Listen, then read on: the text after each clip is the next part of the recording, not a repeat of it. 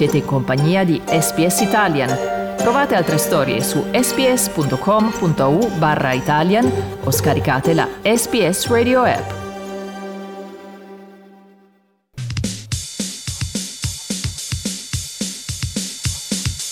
Gli azzurri, i campioni del mondo. Suona il gong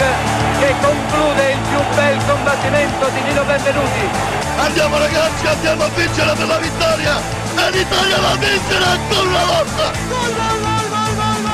E nella pagina sportiva di oggi, come preannunciato, daremo ampio spazio alla conclusione del Roland Garros di tennis che è andato in archivio poche ore fa con l'ennesimo trionfo di Rafa Nadal. Poi ci occuperemo anche di calcio, in particolare della Nations League, nella quale gli azzurri sono attesi dall'impegno contro l'Ungheria dopo il pareggio con la Germania, mentre tra 48 ore è in programma il primo spareggio mondiale in Australia. Per parlare, o con l'Australia meglio, per parlare di tutto questo è entrato ora in studio Dario Castaldo. Ben ritrovato fatto Dario? O dell'Australia. Massimiliano, Non lo so, buongiorno. dimmelo tu. Buon lunedì a te e a tutti gli ascoltatori. Allora Dario, iniziamo appunto dal piatto forte, il tennis oggi, perché poco fa a Parigi Rafa Nadal ha vinto l'edizione 2022 dell'Open di Francia e si è portato a casa il secondo slam stagionale e il ventiduesimo della carriera. Carriera che qualcuno sosteneva il tennista spagnolo avrebbe potuto dichiarare conclusa al termine della finale, ma invece no.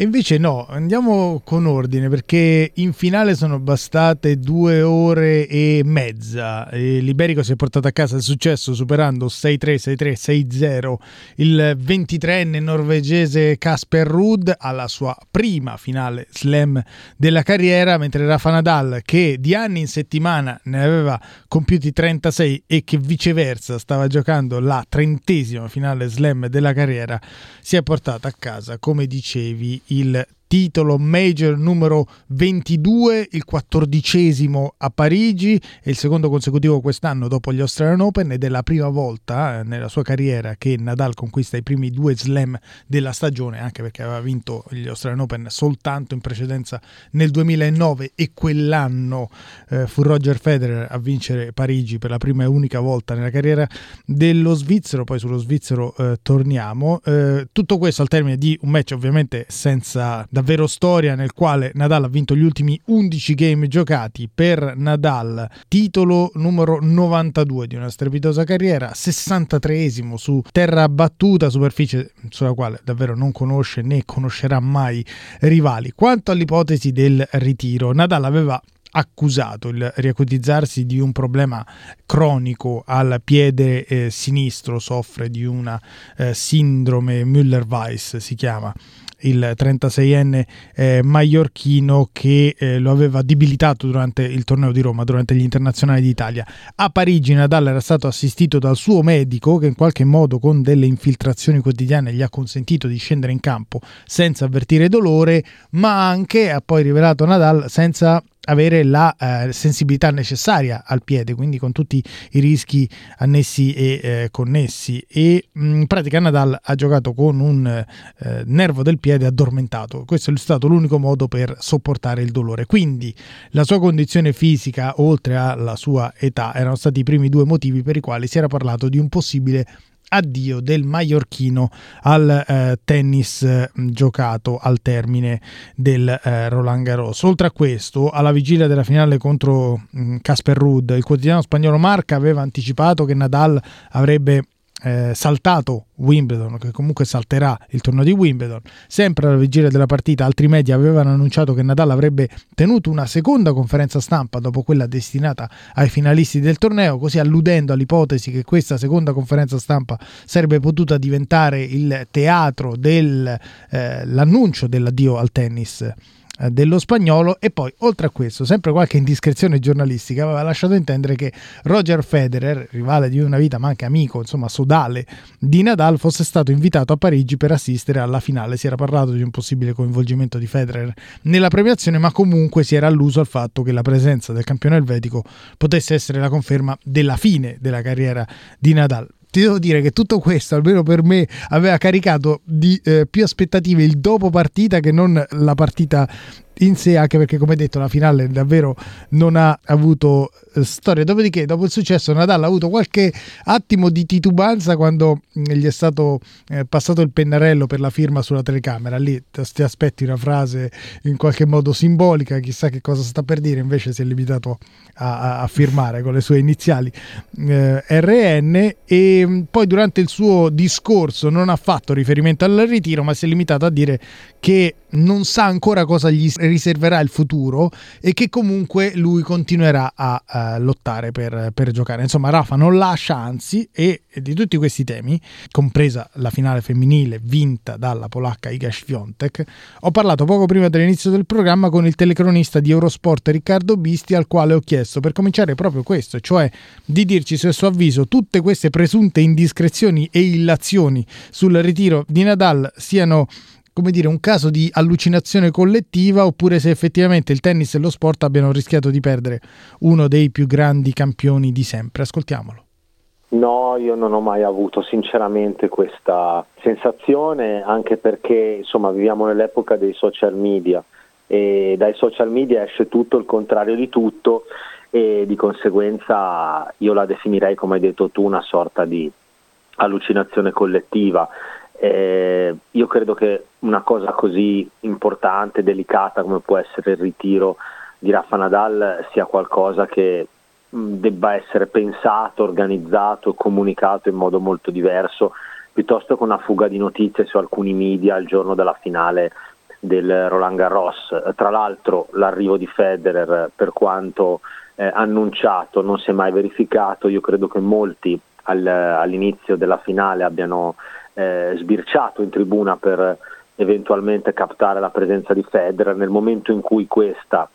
è stata eh, smentita nel modo più totale, direi che qualsiasi tipo di congettura potesse essere spenta. E Nadal poi in conferenza stampa non ha nemmeno lontanamente sfiorato l'argomento del ritiro, semmai si è soffermato molto sulla condizione medica del suo piede, peraltro senza escludere la presenza a Wimbledon, quindi eh, molto dipenderà da come reagirà il suo piede a determinate terapie nelle prossime settimane. Ecco, piede attorno al quale però resta la preoccupazione di Nadal stesso che ha detto continueremo a vedere se esiste una terapia alternativa a quella delle iniezioni cui si è sottoposto quotidianamente durante il torneo di Parigi che gli hanno consentito di giocare anche se con il piede come lui ha definito addormentato e Nadal ha parlato di una soluzione alternativa da sperimentare e che potrebbe eventualmente obbligarlo ad un'operazione che quella sì potrebbe mettere a repentaglio il proseguo della sua carriera. Ma insomma per il momento Nadal non lascia anzi rilancia la sfida e si porta a quota 22 titoli dello slam 14 a Parigi è una domanda che ci poniamo ormai credo da praticamente un lustro e cioè inserire questo risultato singolo questo suo incredibile record a Bois de Boulogne nel contesto più generale delle grandi imprese imprese dello sport. Ovviamente più passa il tempo e più è difficile trovare qualcosa che possa essere eguagliato ai 14 titoli parigini di Nadal. Nel frattempo hai avuto tempo e modo di pensare a qualcosa che possa essere appunto paragonato a questo record incredibile.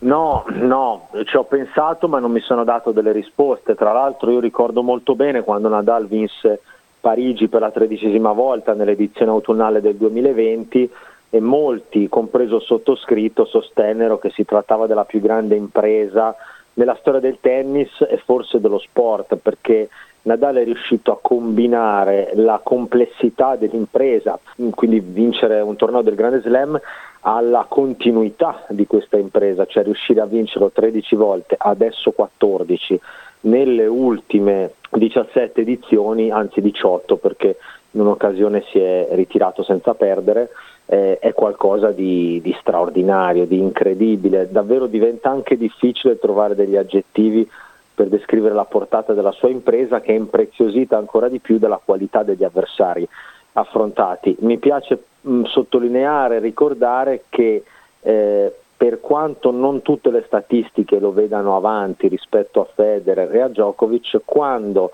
i numeri si circoscrivono ai tornei del Grande Slam, eh, Nadal è decisamente avanti rispetto ai suoi due principali avversari e questo mi porta ancora una volta a pensare che non esistono imprese analoghe nella storia dello sport e soprattutto imprese che abbiano un grado di difficoltà tale che poi lui preferisca giocare sulla terra battuta piuttosto che su altre superfici e che a Parigi ci siano tante situazioni a lui favorevoli, penso per esempio alla grandezza del campo Chatrier che ben si addice al suo tipo di tennis con gli out così, così grandi, eh, cosa che peraltro non accade in, in, altri tornei su terra battuta, però ecco, rimango dell'idea che sia un'impresa difficilmente ripetibile. Io eh, oggi ho ripercorso 22 titoli slam di Nadal e viene quasi da sorridere pensando quando vinse per la settima volta eh, nel, nel, 2012 superando i sei successi di Borga a Parigi, all'epoca sembrava una, un'impresa stratosferica, ecco Nadal è semplicemente riuscito a raddoppiarla. Credo che ci vorrà del tempo per eh, rendersi conto della portata di questa impresa.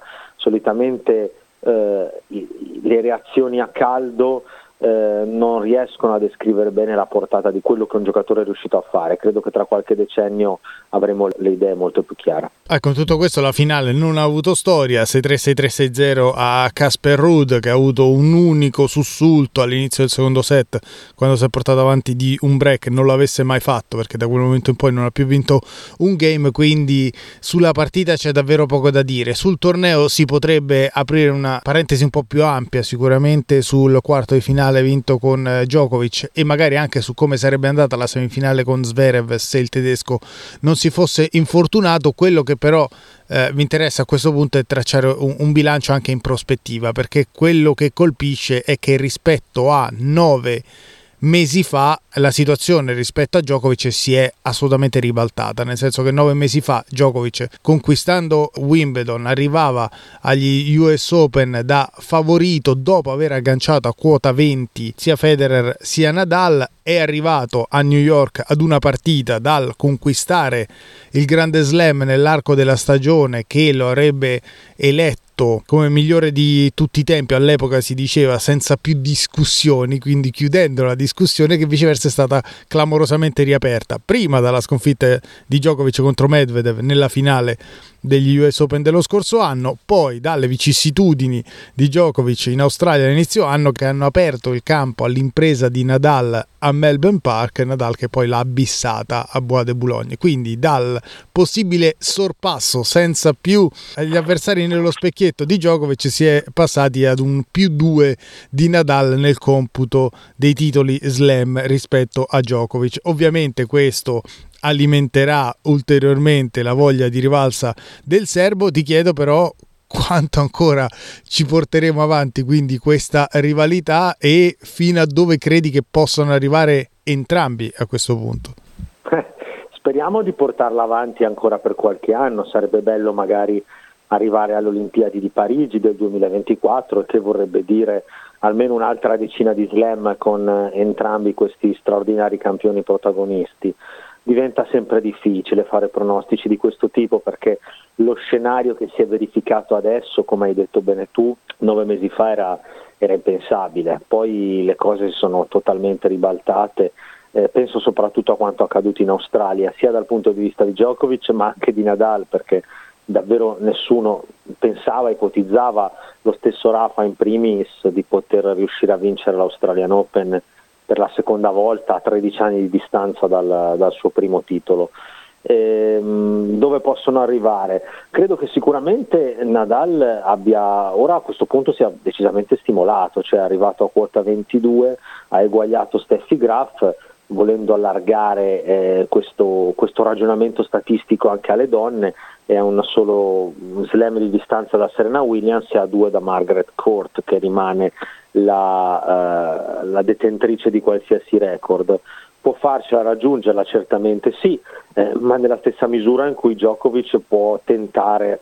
una, eh, un controsorpasso, comunque un controaggancio, perché non dimenticherei che Djokovic è partito da, da situazioni di handicap molto più pesanti rispetto a quelle di adesso. C'è stato un momento, una dozzina d'anni fa, in cui i suoi avversari ormai erano in doppia cifra, lui era fermo a uno o due slam quindi sono convinto che al di là dell'età, ha compiuto 35 anni, Djokovic abbia ancora tutte le carte in regola per, per potercela fare, senza dimenticare un altro aspetto puramente statistico. Eh, Nadal ha vinto 14 dei suoi 22 slam sulla terra battuta, eh, quindi soltanto un terzo sulle altre superfici, mentre Djokovic ha comunque a disposizione 3 slam su 4 in cui comunque le condizioni ambientali e tecniche si addicono al suo tennis in misura maggiore rispetto a, a quelle di Nadale. Non è un caso che lui abbia vinto sì nove volte in Australia, ma oltre il 50% dei suoi titoli slam sono arrivati eh, lontano dal suo slam preferito, almeno in termini di risultati. Per questo credo che ci siano buone ragioni, anche razionali, per pensare che Djokovic possa assolutamente intraprendere una, una controrincorsa. Da appassionato di tennis neutrale direi che sarebbe estremamente affascinante un arrivo in parità. Non so che numero, non so che quota, ma mi verrebbe quasi da tifare per questa soluzione. Ricordiamo che stiamo parlando con Riccardo Bisti, giornalista di Eurosport, reduce da due settimane di commento del Roland Garros che è andato in archivio nelle ore scorse in campo maschile con il successo numero 14 di Rafa Nadal, mentre tra le donne nella finale di sabato, come da pronostico, si è imposta ancora più nettamente, se vogliamo, di quanto pronosticabile, Iga Swiatek, numero uno del mondo, che anche in questo caso bisogna scomodare e mettere sul piatto una serie di numeri, ha conquistato, battendo Coco Goff, la sua partita consecutiva numero 35, eguagliando un traguardo che in questo secolo era stato raggiunto soltanto da Venus Williams nel 2000, quando l'americana vinse due titoli slam e il titolo olimpico. Ha vinto il sesto torneo consecutivo, striscia nella quale si è portata a casa anche eh, titoli prestigiosi come Miami e Roma, prima appunto del Roland Garros che rappresenta il suo secondo eh, major. Ora ti ti chiedo, visto che questa soglia del secondo major è una sulla quale in tante si sono arenate negli ultimi anni, quali sono i motivi che ti fanno pensare che Iga Swiatek possa continuare ad essere la eh, dominatrice del tennis femminile come è stata, come è diventata dal momento in cui ha annunciato il ritiro Ashley Batty e, e che cosa invece ti può far pensare che lei possa andare incontro a qualche chiamiamolo imprevisto come eh, Naomi Osaka, come la stessa Shribati o come altre giocatrici di cui si era parlato molto bene come Bianca Andrescu e che poi in qualche modo per un motivo o per l'altro hanno di fatto finito per non rispettare tutte le aspettative. Insomma,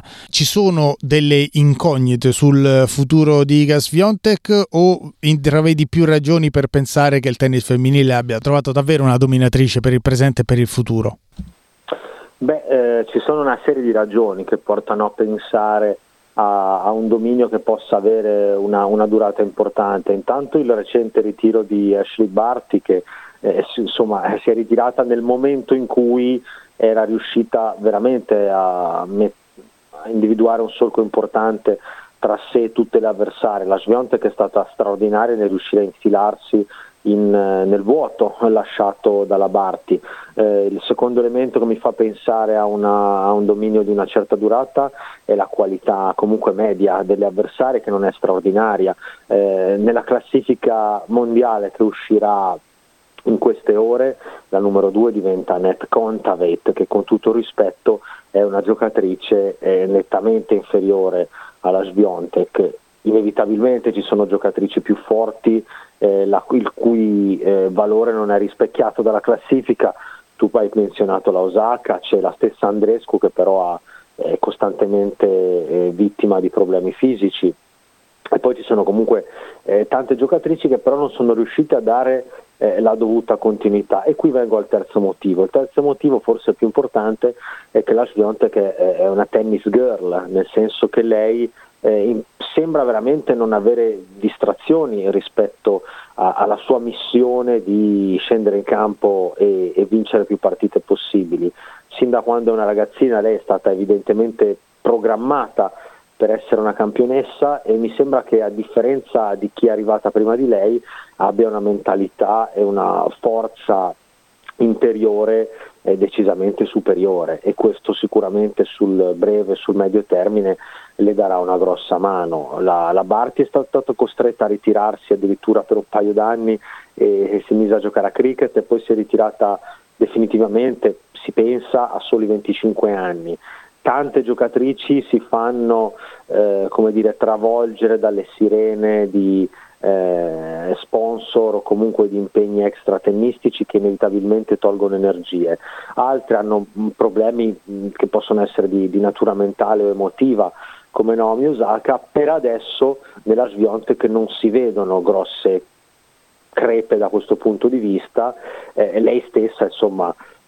ha detto di aver imparato a truccarsi soltanto sei mesi fa per dire no? ed è qualcosa che ancora la mette in imbarazzo. Eh, questo secondo me è una frase al di là della, dell'aneddoto che fa capire come ci sia poco spazio per cose diverse dal tennis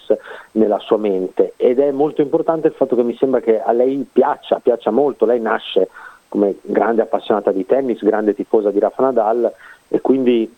sta vivendo, sta conducendo una vita da sogno e se non dovessero subentrare eh, imprevisti o cose che in questo momento non appaiono all'orizzonte, tutto mi fa pensare che possa essere, non dico una dominatrice, ma sicuramente un punto di riferimento assoluto del tennis femminile per i prossimi 5-10 anni.